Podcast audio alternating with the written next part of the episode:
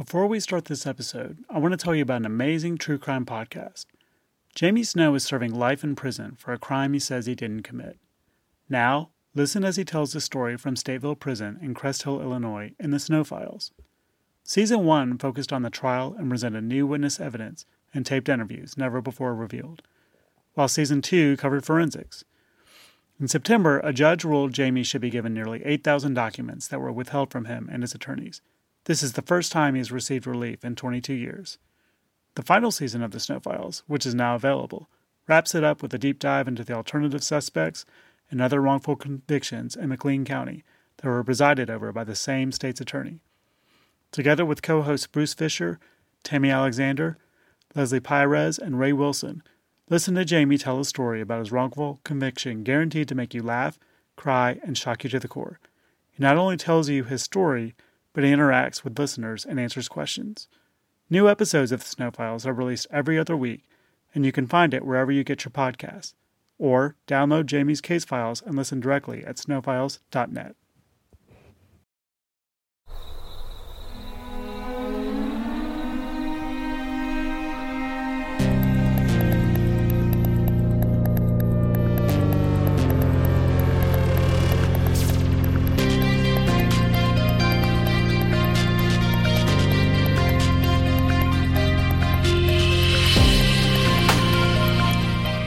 My name is Charlie Moss, and I've been a freelance journalist and writer for more than 10 years. I've written for the Washington Post, the New York Times, the Atlantic, Slate, and other publications. I also used to work for an online camping magazine called The Dirt. It was there that I wrote about a haunted campground just outside of Staunton, Virginia. The more I dug into the story, the more I realized that this wasn't just a simple Halloween ghost tale.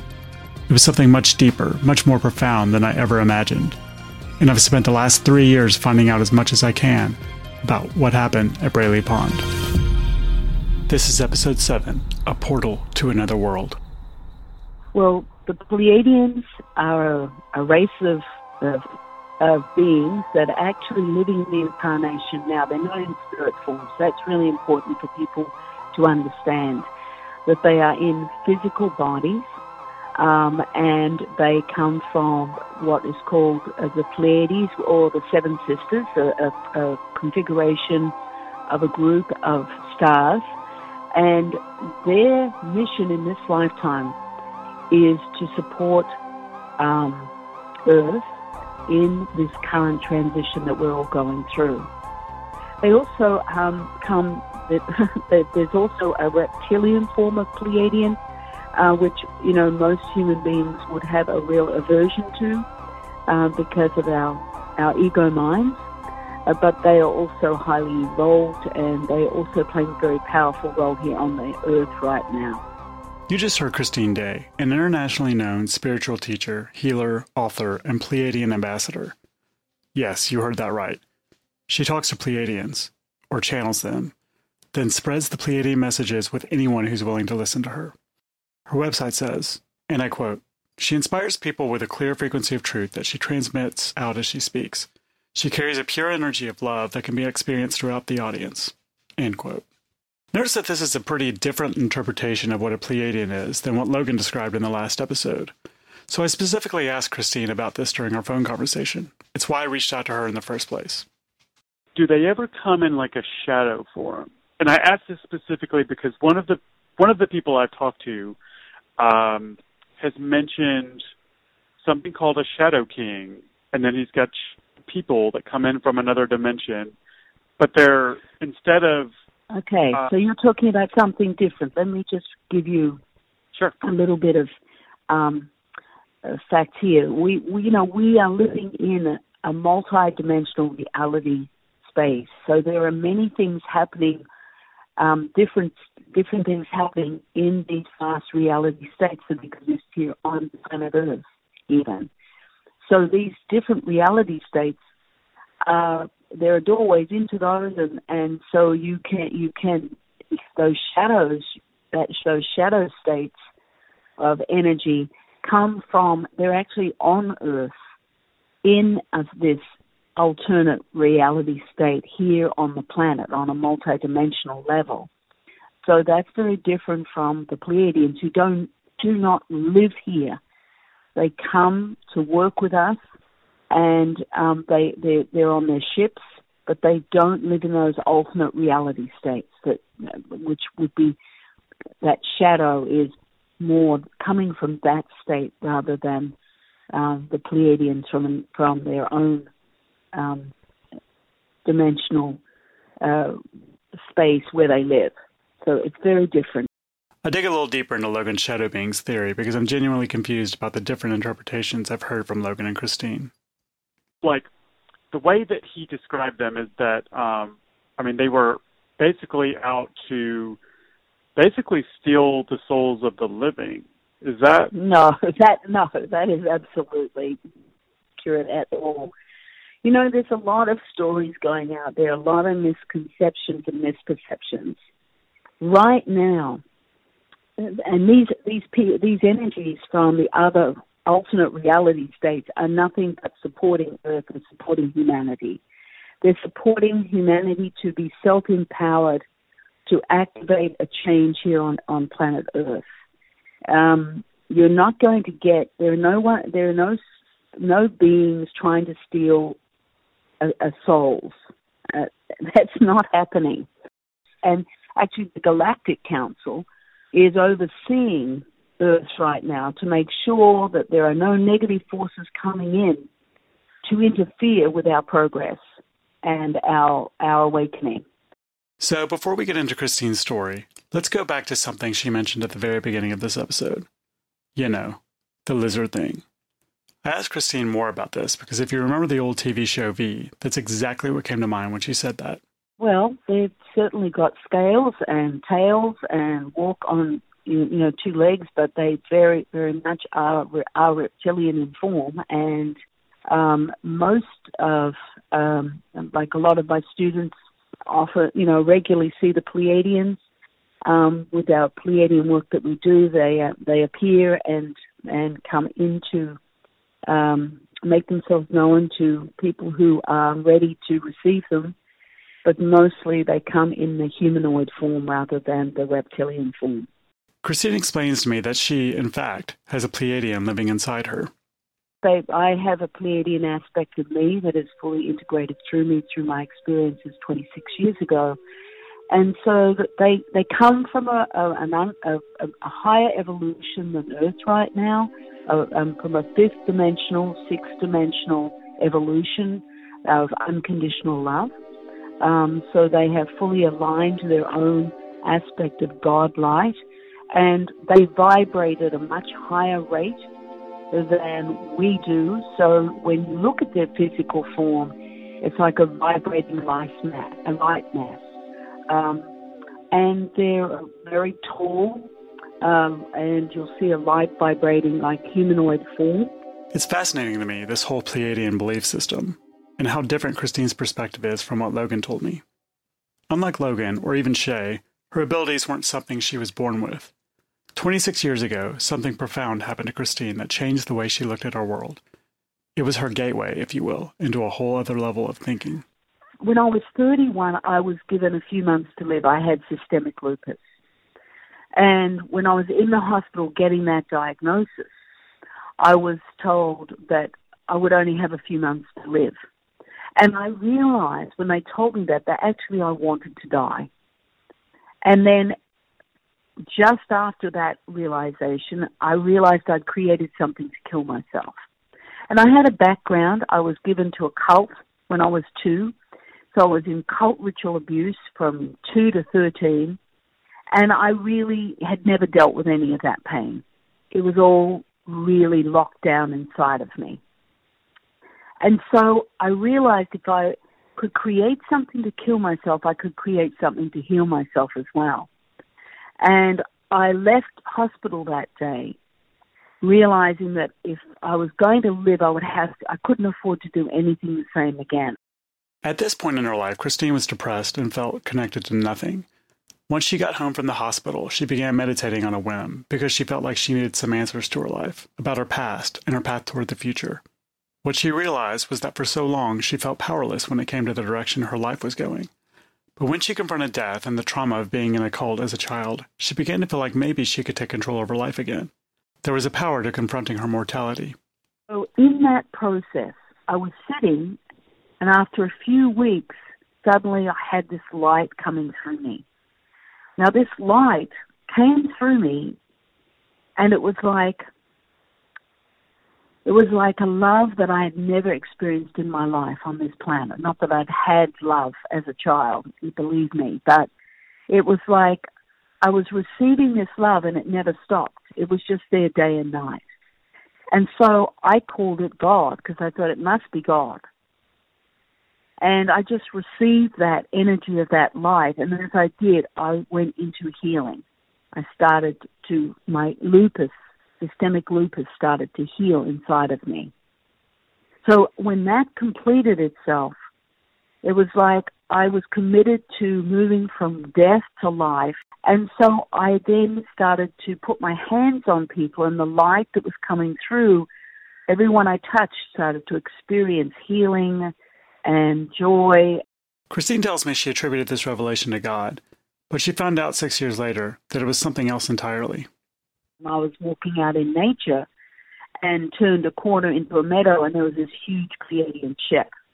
I mean, it was huge, and there was this group of Pleiadians walking towards me, and I would have run if I could, believe me, because it was it was it was a shocking experience.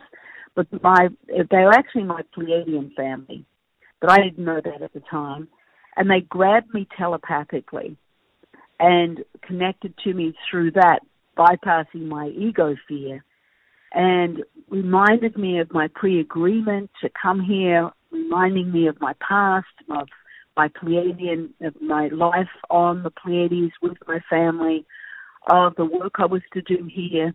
Um, and I and and it was just a very very amazingly profound experience at extreme. And I don't even remember getting home that day. I found myself in bed with this incredible light flowing through me, and it was my own Pleiadian frequency coming into my physical body. Christine says she was bedridden for two months after her encounter with the Pleiadians. She felt this overwhelming light and energy, this physical transformation that she couldn't quite explain, at least not rationally. And she wanted nothing to do with it. But then something changed her mind. So it was about six weeks into being in bed, and I was visited by a, by these angels that said, you know what, the Pleiadians are part of the God consciousness state. You are part of the God consciousness state. There is no separation. This is your journey. So I really opened up to commit to my mission, which was to bring the teachings of the Pleiadians to the world. So, what are these teachings that the Pleiadians want Christina to share with our world? Yes, it's the new dawning, and we are going through phases of this new dawning.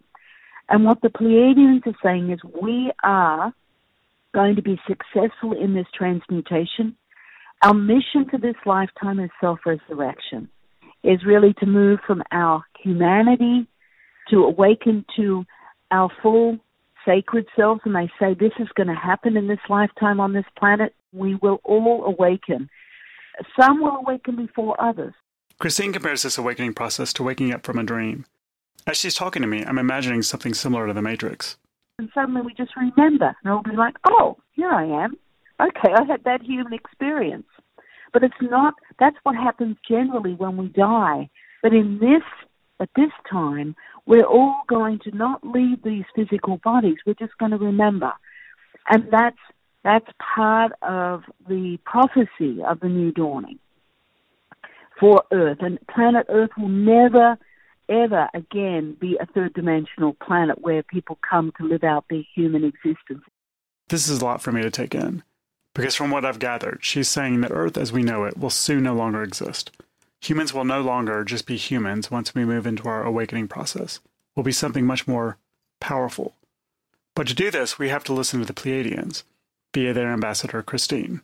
The Pleiadians say we just have to accept our imperfection accept our humanity and know that we're perfectly imperfect in our human experience. And that's never going to change. And it's just self acceptance of our idiosyncrasies and imperfection will move us into our awakening process. So it's it's a beautiful story and it's a pure story and a story of truth.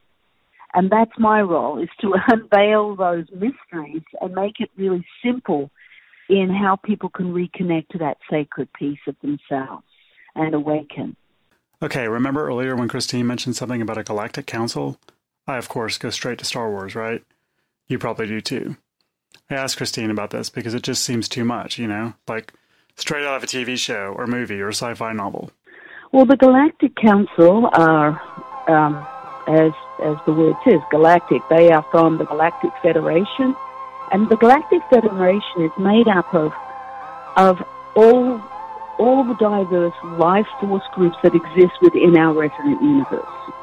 And these these these groups have representation on the Galactic Council. The Galactic Council all it does is oversee is overseeing this current transition of Earth from a, from a just a third dimensional planet into a higher consciousness planet. You know the, the the evolution of our full universe rests, we're the last planet to fall in line on an energetic standpoint. And so um, is this galactic council oversees, creates a balance of energy, keeping everything steady and stable during this time of upheaval. And, and so the Pleiadians are part of a universal team to support Earth, and they are playing a very strong profile, a large profile here on Earth right now. As Christine explains this to me, I equate all of this to some strange religious cult. So I ask her if she considers this to be a sort of religion. I think what I think it is is it's definitely a path, a spiritual path. It's a path of self empowerment. It's not me being a leader or a guru. It's encouraging each person to link into their own vastness of their own light of their sacred. And that in that is self empowerment. Um, and there's no control. It's about everyone being encouraged to be where they need to be and to be in their own experience of self empowerment and to seek out their truth that exists within their own heart. I agree with the self empowerment message for sure. But it all sounds so strange. Way beyond Shay's stories of stalking creatures and Logan's shadow people theory, I found myself wanting to know more. Christine has thousands of followers. Her YouTube channel alone has almost 14,000 subscribers. Are there other Pleiadian ambassadors like her? Apparently there are. Robert Perala is an internationally acclaimed motivational speaker and author of two books, The Divine Blueprint and The Divine Architect. He refers to himself as a spiritual reporter and has been researching metaphysics, spirituality, past life experiences, extraterrestrial science, and Earth based anomalies for more than two decades. He's also a musician and a huge Paul McCartney fan. Yeah, I met uh, Macca himself. he almost ran me over in his car one time. really? Yes. He ran me over almost in his Corvette one day. wow. It, it was like then he got out and he apologized. I mean, and then everybody, as he drove, as he drove to the front part of the parking lot to get in the door to the uh, to the hotel, everybody said, "Wow, that was big. You almost you made it almost history news. You would have been run over and killed by Paul McCartney. That's big."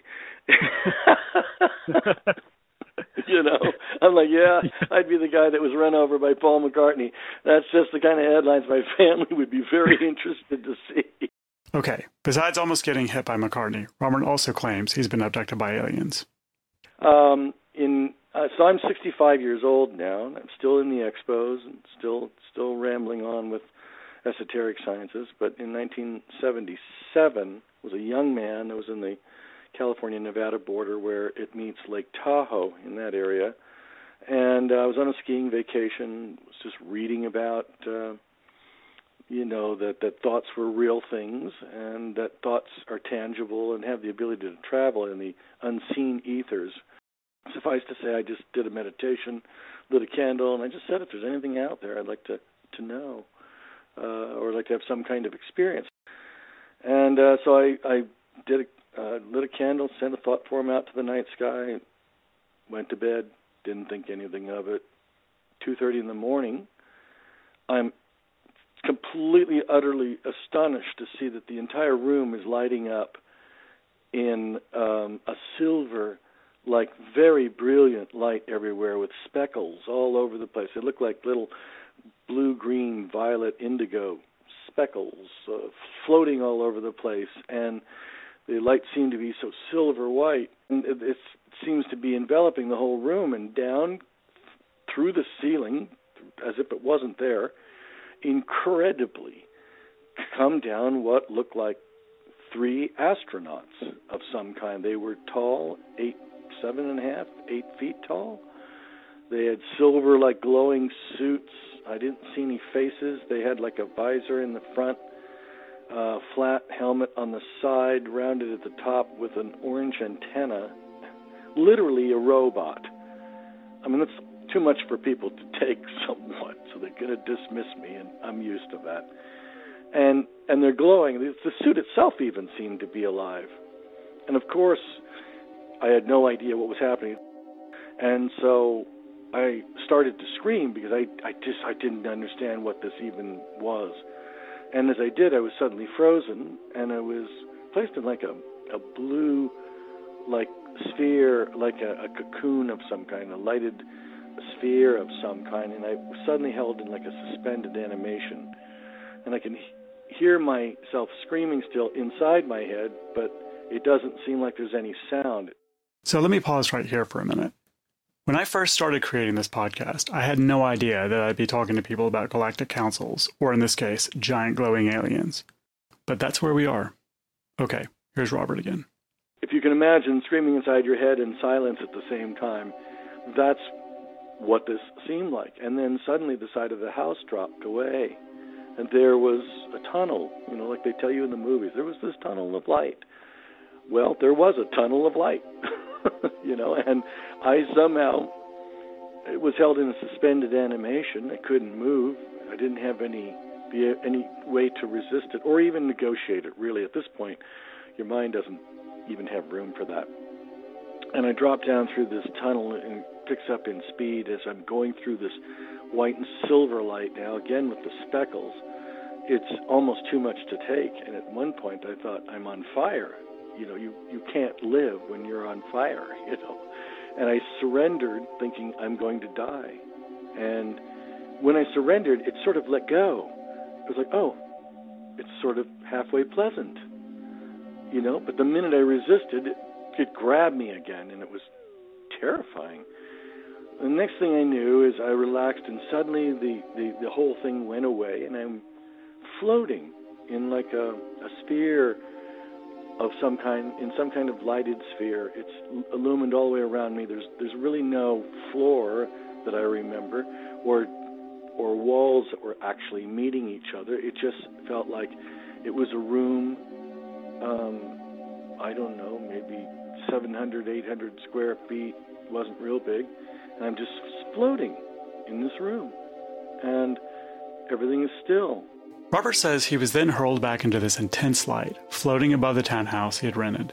He felt himself gradually float down back into the bed in his room, surrounded by the three beings. And then they were gone. He then awoke the next morning, and there was no trace that anything had happened that night before. Robert rolled out of bed and crawled across the floor into the bathroom.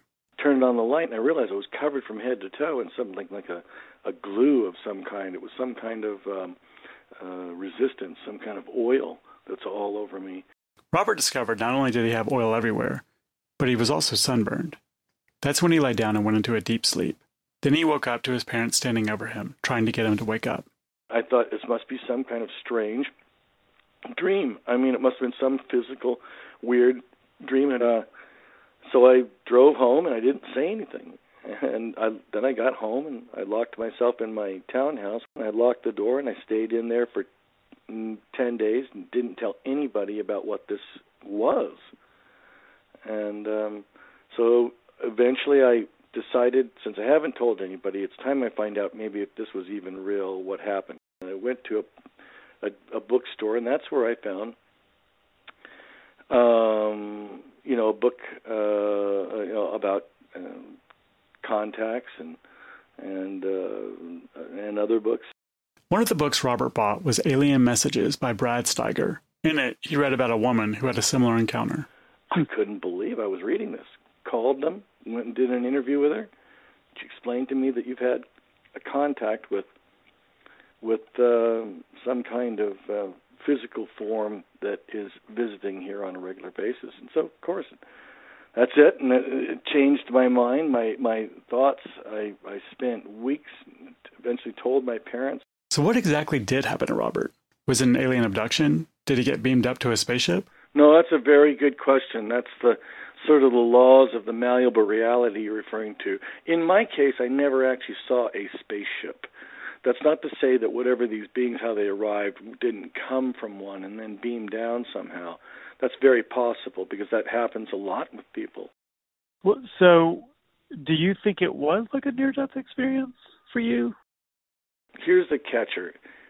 In a near death experience, you go out of your body, you're sort of a lighted spirit because that's who you really are. Your thoughts are really coming from the light that's around your body and it's connected to the third portion of you know your your forehead, the third eye, and and portion of the conscious brain. Remember that whole third eye chakra phenomenon I referenced back in episode three? You know, when I started talking to Shay about indigo children? Robert's referring to the possibility of achieving a higher consciousness. And then, you know, sometimes in an accident or in an or in the hospital, you can step out and look at your body, and that's happened all the time. Uh, there, there's levels of that, I believe. There is the level of stepping out of your body. Then there's levels of taking your body, you know, with you. I'm going to guess that that I took my body with me because there was physical residue afterwards, unlike people that sort of bounce into their body and suddenly feel this sort of slamming back into their body and like you do in a dream and your eyes pop open and you're lying in bed. This is a little more pronounced. It's what they call the malleable realities. I don't want to get too far into the weeds here, but I want to explain the concept of malleable realities. It's basically the idea that there's a collective unconscious or a global repository of all humankind's experiences across time. This creates a dual reality, one that is shared objective and one that is personally objective. Though Robert's still trying to figure out exactly what happened to him back in 1977, he knows one thing. It changed his life completely, and like Christine Day, it awakened him to a whole other reality, the malleable reality he just mentioned. It takes the whole sixth sense, I see dead people scenario to a completely different level. So you actually nobody's really walking alone. It feels like we do because we see the third dimensional reality in front of us. We see height, width, and depth all day long, tangible, visible. What we don't see is the ethers of people that are walking uh, past us. These can be lost loved ones that are checking in to see the you know how their the responsibility of that person played out while they're in the material world and now they're not in the material world.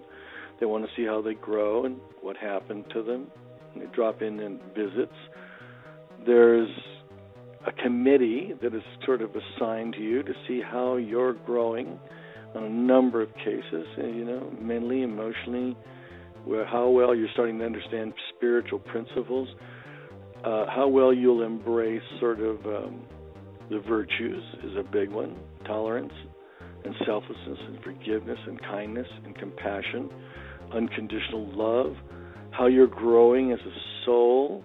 A committee? Does it mean there's a group of spirits that are assigned to us to basically mentor us as humans to help us grow to be better people? I just don't know how to take all this. And so we are in this learning plane of existence there there are these different check-ins that could be anything from a previous pet to your parents to a lost brother who passed over already that wants to see what happened with your life what what what happened. And they you can't see them. Once in a while you can feel them and once in a while you'll see them in your dream or once in a while you'll see them even as you are completely asleep and you wake up and you're you're very very very relaxed. At that point the third eye in your center of your forehead can open up a little bit and you, you people witness people standing by their bed for a few moments and speaking to them i recently had my father do this and my father appears to me. First time i'd seen him in, in ages. At the time i talked to robert the california wildfires were unrelenting. Trump was president and the covid pandemic had just started. And uh, I sobbed and knelt down and told him where I would, you know, what was happening to me, that I was evacuated. um, that the the whole world is so different now, and I told him a little bit about you know we have a leader in the country I don't agree with, and we have uh, all kinds of challenges, and finally we're now in the middle of a pandemic, and we're, you know and I've been evacuated, and we've been fearing for our lives, and it sort of visited me right at that crisis point when you are at a very low point. I was at a very, very low point, and so my dad visited me, and he, it's not like he spoke to me. I would love to say he spoke to me. He told me everything was going to be okay. He gave me the answer. No, he he he was slightly younger looking. He just looked on to me and beamed such uh, beauty, and I felt a calmness when I stood next to his. I leaned, or rather, kneeled next to his spirit. He was sitting down we have this all the time. Actually, you're walking through an atmosphere where people are walking right by you, and they hear your thoughts. Though I'm skeptical about all of this, as I've been about most everything I've heard when it comes to ghosts, shadow people, portals to other dimensions, and Pleiadians, there's something very soothing, something something very reassuring about all of this. I mean, once I got over the thought of spirits walking by me and eavesdropping on my conversations all the time, Robert's story reminded me of my own interaction with my deceased father that I mentioned at the beginning of episode one. I feel the need to tell him about it. And my father died when I was 22, and he was not around. I, I met him for the first time when uh, when I was 18, and so we kind of had this relationship for about four years, and then he died. And he lived in mm. Texas. I lived in Tennessee, and but when after I came back from his funeral, um, I remember having I was asleep. I, you know, sleep. It was in the middle of the night. I was in bed, and and I, I distinctly, and I can still remember it to this day. Is is I remember this. I felt this shoulder tap, and I turn, and then I'm all of a sudden it's black. I'm standing up, not in bed, and I turn around and it's my father. But it's my father as like he's dead. I mean, he's not, and, and I don't mean like a ghost. Like he looks exactly the way he looked in his coffin, you know, before we buried him. And it was same suit, same, you know, he was older, so he was 68, and he, you know, didn't take care of himself, so he's very like his skin was gray and all this, and and he just he looked at me, turned around, he looked at me, but there was no life in him, and then he and then he vanished in an instant, and I screamed hmm. and was sweating and and I, and I for for years I've been trying to figure out like was that a dream? Like it felt so real. I don't know what that means and I, and I don't like I still don't know what that means. I think it's a visit. I think you probably had an authentic visit. There's some kind of laws in between material and non-material. There it seems like those that visit us aren't necessarily there's something there that is maybe in the way that they're not able to actually sometimes speak to us. That's not to say that they don't, because they. I've, in all my years of research, I've done a lot of interviews. I've given a lot of interviews. I've hosted shows, asked asked some of the best esoteric teachers out there, and there seems to be a consensus that some visitations can't have necessarily an intrusion or or a a, a deeper uh, connection. It's more of an observance to let you know that they are actually there, um, but not necessarily. You can't necessarily engage with them like your experience. I don't know what to think about that. My relationship with my father was complicated. I always had a level of mistrust with him. As I mentioned in episode 4, my father left my mom when my twin sister and I were born. I didn't hear from him until I was around 18. He lived in Houston, I lived in Chattanooga, Tennessee, so we only saw each other a handful of times. He died four years later. There were so many things I never got to ask him, so many things we never got to talk about. Robert spent a lot of time talking about birth and death, our time here on Earth, finding our purpose, and what happens after we die. How we spend time in the material world to live and learn from our experiences, and then how we take all that when we die to the other side, as he describes it, before taking on another incarnation. This actually makes sense to me. It's not unlike reincarnation, except without the karma part of it, right? I mean, there are different aspects there, but but he's basically talking about this kind of circle of life and death, using our previous lives to be better versions of ourselves in future lives. But then he mentions this, and I once again have a hard time wrapping my brain around it. And there's more than one Earth out there. This isn't the only Earth, even, I believe. I think that there are other Earths just like this that are in other distant aspects of creation. And um, but you are who you are because you're the result of everything you've been. It, it sounded also like you were talking about. I mean, were you talking when you're talking about multiple Earths? You talking about like multiple dimensions, like interdimensional travel? yeah, that too.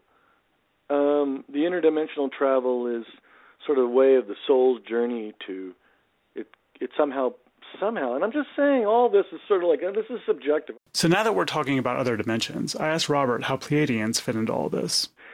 In the lost books of Job, which aren't included in the King James version or the uh, standard version, you are descendants of the house of Pleiades, and it makes references to um, the origin of the soul as coming from the Pleiades system of Sirius.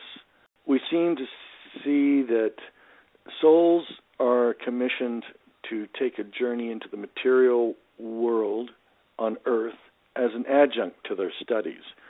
Now, in the Pleiades, you have a series of central suns and planets that revolve in this area that's trying to be understood. And you have the central suns, which is Taygeta, Maia, Era, Electra, Alcyon, Merope, and astronomers are fascinated by this little cluster that looks like a little tiny, uh, little tiny dipper. And in this system has revolving uh, spheres that are very much like Earth, and they're in various degrees. Some are material, just like you see now. Boom, just like you see here. Uh, a physical reality with people, eyes, ears, nose, mouth, look just like us. Are you getting this so far? Because I'm having a hard time keeping up. There's other formations of there that are semi-etheric. So sometimes when people die and they return back to the, say, the Pleiades, this area, they're living in a level that's just karmically sort of above the material world. We're, well, we're in the material world here. We're subject to everything you can imagine, mistrust, you know, somebody poking you, uh, stealing from you, um, you can't hear their thoughts, they can't hear your thoughts. Um, it's this is a very extraordinarily dense reality, Charles. This is like wow. This is like I don't want to say it's the bottom of the barrel, but it kind of is. In all the realities that exist, ours is basically the worst. This is a very difficult reality, and, and then some souls that do well rise up into other spheres, and those spheres are in the Pleiades, whereas uh, they don't have all of the setbacks that we have. Uh, we have we're set back with pollution, murder, uh, strange belief systems, um, billions living out of prin- spiritual principle. They're not living in, in. They don't know what spiritual principles are. We're sort of above the ape and able to create things that can take the entire planet out uh, at this point as well as you know. So we're sort of at that we're at an intervention point basically where they could lose this experience for all the incoming karmic bound souls that are due to be here. So okay. So trying to so are so are we hmm. I feel like this is all I mean I feel like this is everything we've talked about is connected. And I'm I'm, I'm I guess I'm trying to in my head connect it all as far as like you know, are we in fact Pleiadians? Like, is that what you were yeah. saying, or like, yeah, we are?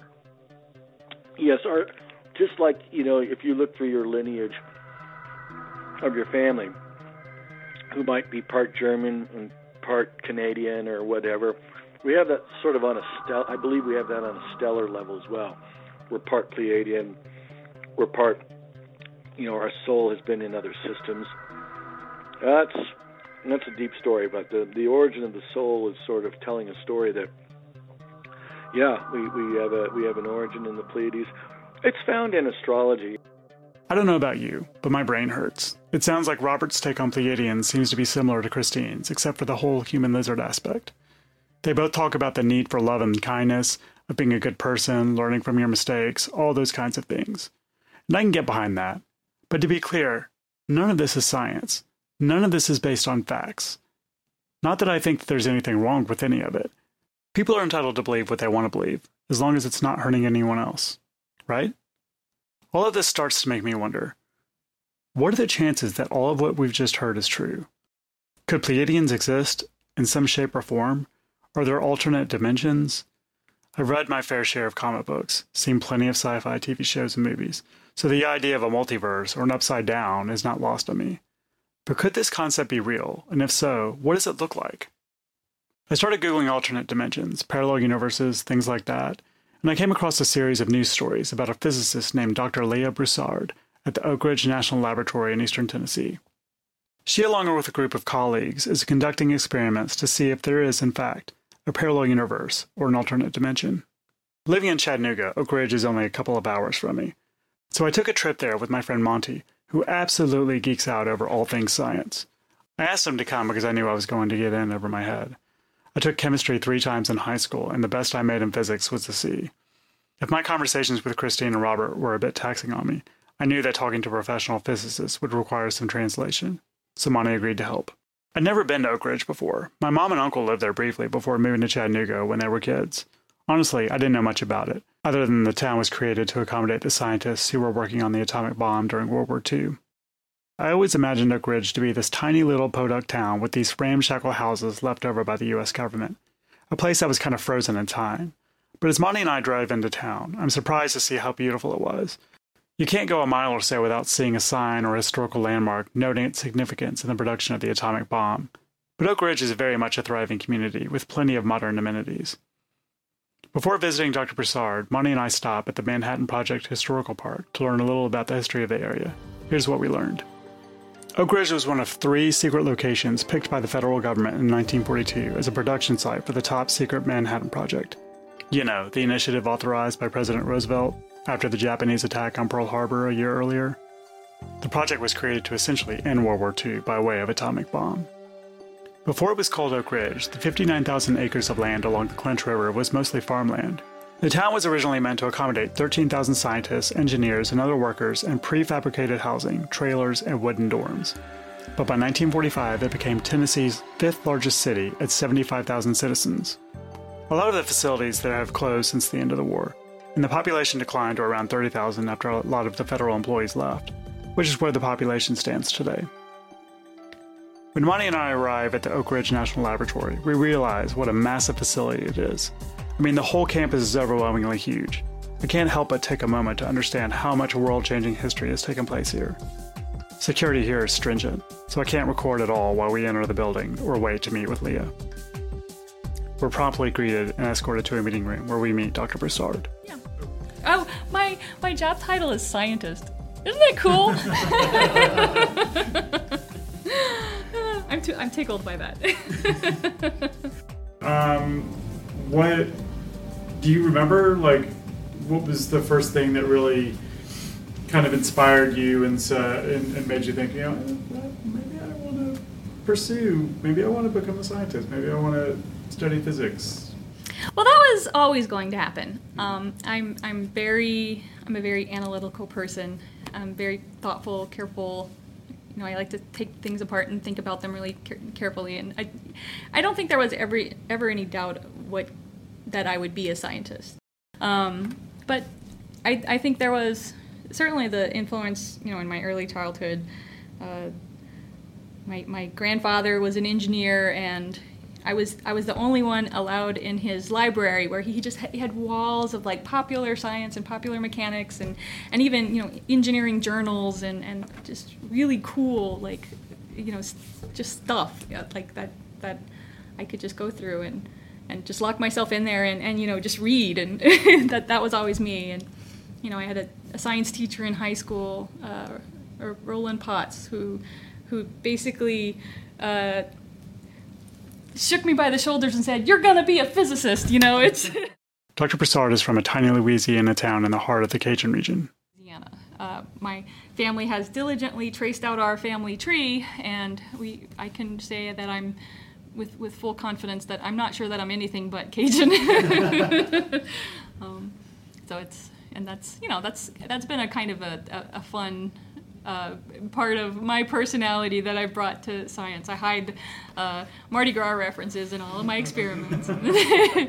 some some I, I don't hide so well. I, you know, there's the, the picture of me that kind of went around is is my my greatest masterpiece.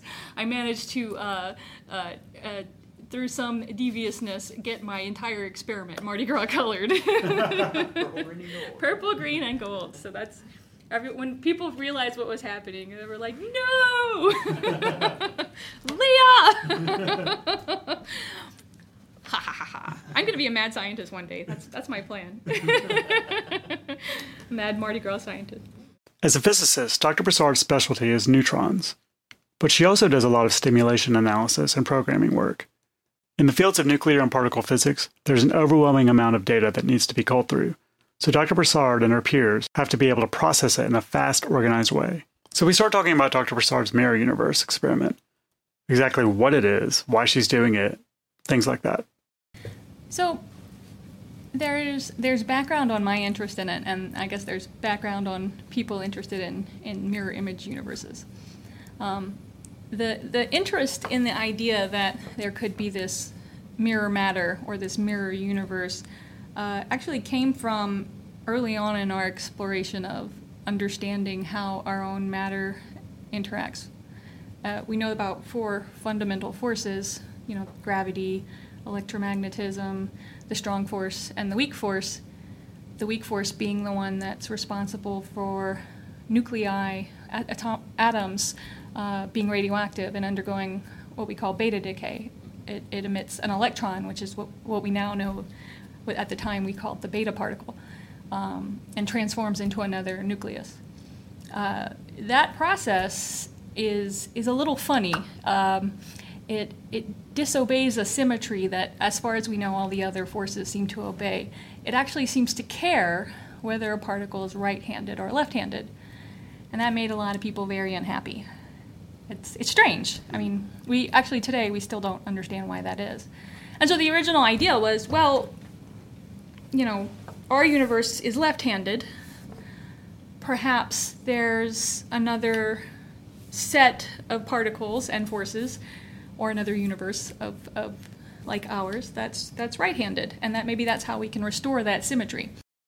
Okay so if you're like me that might have been a little confusing. Symmetry is defined as a balanced proportional similarity between two halves of an object. So the left side of your face is typically symmetrical to the right side of your face right now imagine you're looking into a mirror and you raise your right arm up to wave. Your reflection waves back to you, but, but with the left hand. While this isn't symmetrical per se, it's not a huge deal, right? Because if you want to see your right hand wave in your reflection, you can just wave your left hand. There's a balance there. But for the universe, it's not so easy to correct if the symmetry or balance is off. Okay, so in particle physics, there's something called the Standard Model of Particle Physics which is scientists' best theory to describe the most basic building blocks of the universe. Among those building blocks are particles called quarks, which make up protons and neutrons. And then there are these other particles called leptons, which don't have strong interactions. Quarks and leptons make up all known matter. The laws and rules of physics are the same. A good example of this is a top. Whether you spin a top clockwise or counterclockwise, the rules of physics are the same. They are left right symmetric. It's all balance, right? But not always. Sometimes, as Dr. Broussard points out, these beta particles, or electrons, actually care whether these particles are spinning clockwise or counterclockwise. And when this happens, these electrons choose the left hand particles to bond with only, which kind of messes with the balance of the universe. The problem is that nobody knows why this happens. This is where dark matter comes into play, and how it ties into Dr. Broussard's mirror universe experiments. It, it seemed to be that there was rather a lot of matter in the universe that we didn't interact with, what we now what we now call dark matter, and and that that evidence has has really strengthened, and now it's it's very conclusive that we have very strong gravitational observational evidence for, for dark matter. But it, it's it's clear that we don't understand something about the, the, majority of the matter in the universe. So it's it, it was it's interesting to think that maybe maybe this concept of restoring symmetry with right-handed uh, a right-handed weak interaction with the second mirror universe might might might solve that. Dark matter is composed of particles that don't absorb, reflect, or emit light, so they can't be seen directly. the way we see all other matter, like trees, cars, people, animals, and pretty much anything else made up of protons, atoms, molecules, and compounds. Since it's never been seen, it's only a theory right now, a hypothetical component of our universe. But like Dr. Broussard suggests, there's very strong evidence it exists. Okay. From my point of view, I come into this story uh, firmly in our universe, uh, looking at understanding our neutron. Uh, the neutron is a subatomic particle that makes up atoms. It, all atoms are made up of electrons, and they have a nucleus, which is made up of protons and neutrons. Um, I study the property, properties of the neutron. Actually, if you take the neutron out of a nucleus, it's radioactive, and it undergoes this process of beta decay and turns into a proton. So I study that. Um, and we, we've realized in the past, well, for some time, in, in the past decade, I, I guess is where the case has really been sharpening, uh, that process of the decay of the neutron, uh, the rate at which it decays, what we call the, la- the half life or the lifetime, that appears to be different depending on the kind of technique you use. If you're measuring the total rate that it disappears, it, it seems to disappear a little bit faster than if you're measuring the rate that it transforms into protons. So, uh, most of our attention is, is, is focused on uh, reevaluating all of our assumptions about how we conduct those experiments and what we might be doing wrong. And one of those assumptions is is the neutron really only transforming into a proton, or could it be transforming into something invisible? maybe some invisible twin, like a mirror neutron. A mirror neutron in a mirror universe. So, if you believe the, the mirror matter model, or if you want to work start from the mirror matter model, it's saying it's it's it's a very simple extension of our knowledge.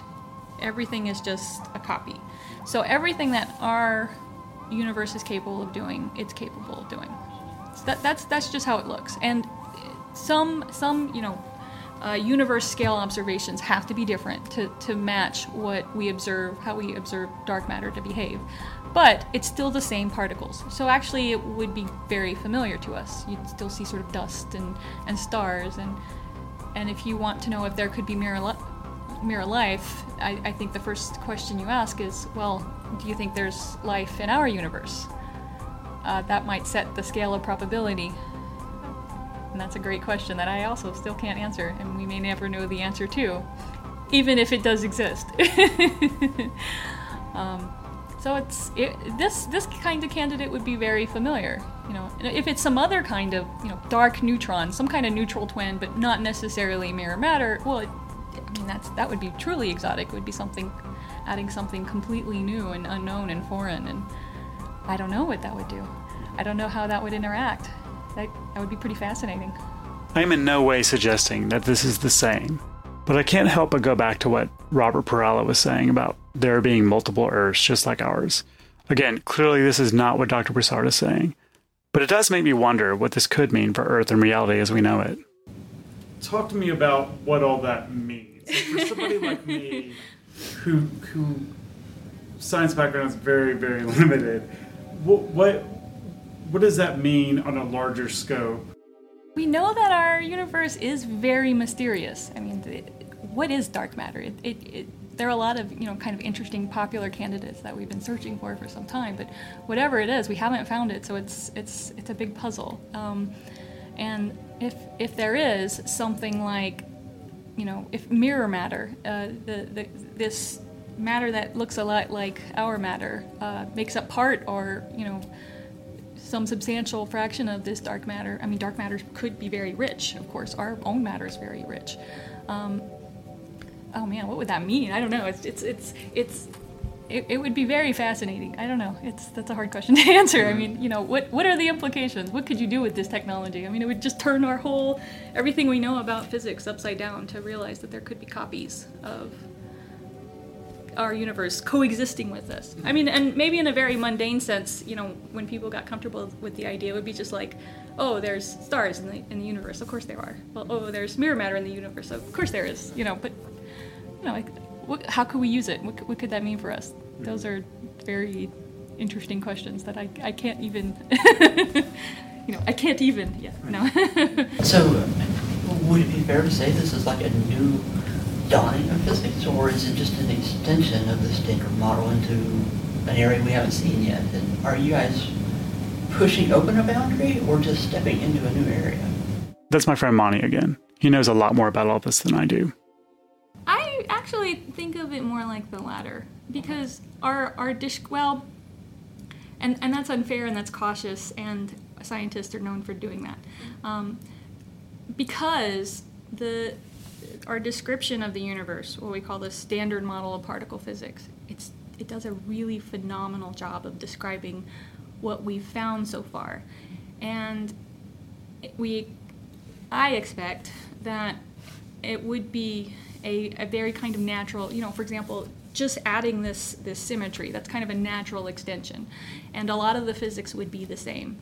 You know, but on the other hand, that's this this dark matter does appear to be very exotic. It doesn't necessarily seem to behave like our matter. So even if it is mirror matter, there is something different about it.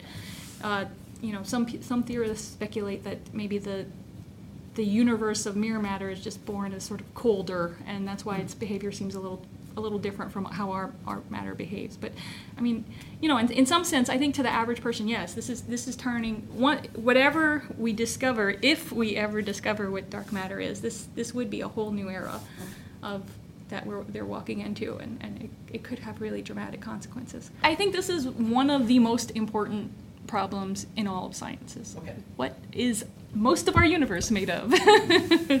so answering that question, I think it's probably one of the most important pursuits our humankind can can tackle. This is only one piece of the whole project Leah's working on. So I asked her to explain how all this relates to the bigger picture of what she and her colleagues are trying to do. Sure. Um, so the we have a lot of ideas on how to do this kinds of uh, this search, this search for neutrons disappearing into something exotic, and there are a lot of there are quite a few mechanisms by which neutrons might transform that we could be sensitive to. Um, we performed a we the original goal was to perform or well our goal ultimately I should say not even the original goal it still is is to perform most of these searches at the high flux isotope reactor which is a very very intense one of the most powerful sources of neutrons for research in the world. Um, the instrument we found that we want to to use, uh, we, we they have a lot of what we already want out of an instrument that's designed to do this kind of search. But right now they're undergoing some upgrades of, of their instrument, which are actually kind of nice for us because it makes some of the things we want to do even easier, and they're actually able to accommodate some small requests for us. So we decided we, we were kind of anxious to just to get going. So we actually performed our first search this summer at the spallation neutron source, and uh, we were able to. So that's that experiment has happened. We were, and the universe is still here. So no no fabric of space time was was ripped clearly.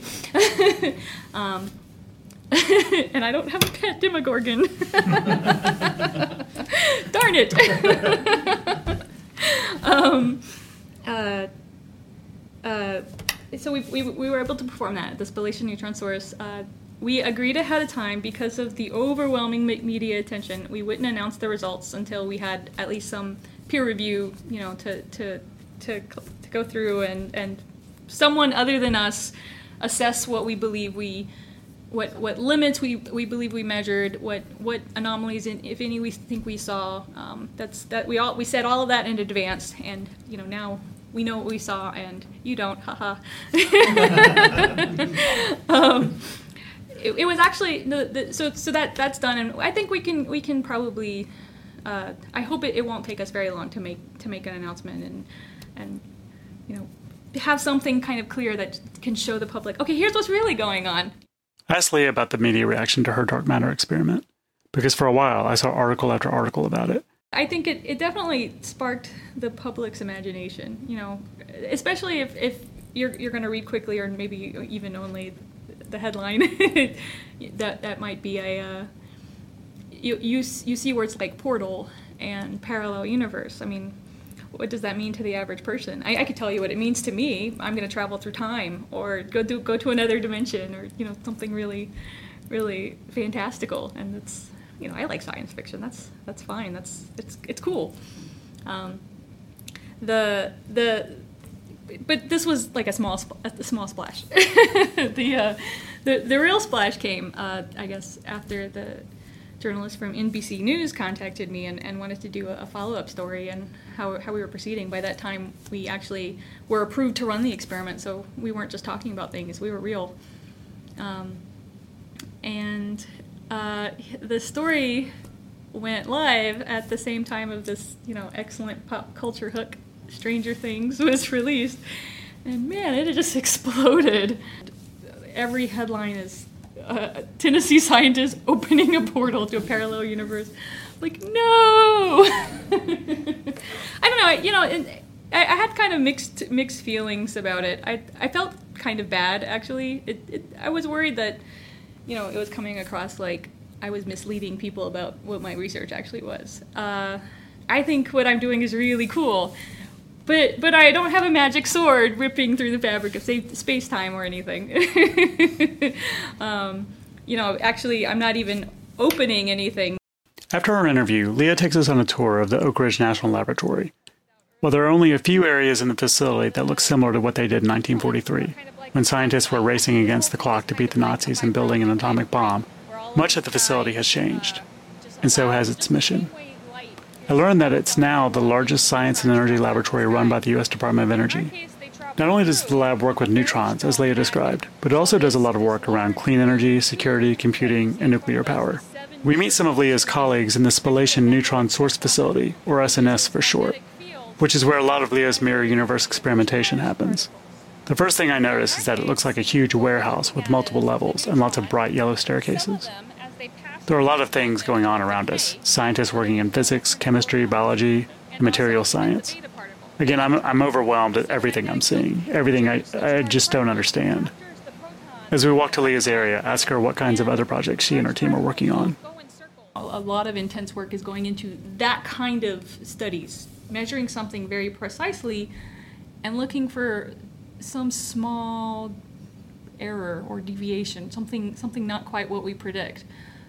Because we know there are things like dark matter, and we know there are things like why is there matter at all, and not you know half the universe being made of antimatter, and we're all annihilating, and why are we having a podcast? um, so this is kind of an interesting, a really interesting area of physics right now, and also related to this question of matter is you know what what is the shape of the neutron? Actually, that's probably one of the most well motivated and intense areas of research uh, in, in my field is shapes of fundamental particles. And the symmetry in their shape is actually related to this observed lack of symmetry. If, if the, the if par- these fundamental particles aren't round and we call that an electric dipole moment if they're not round according to the electric force um, that would tie directly to this question of why the universe happens to be made of matter and not antimatter. That those symmetries are very, very closely related. And so th- those are two areas that I work on. Um, she then shows Monty and me where her experiment is taking place.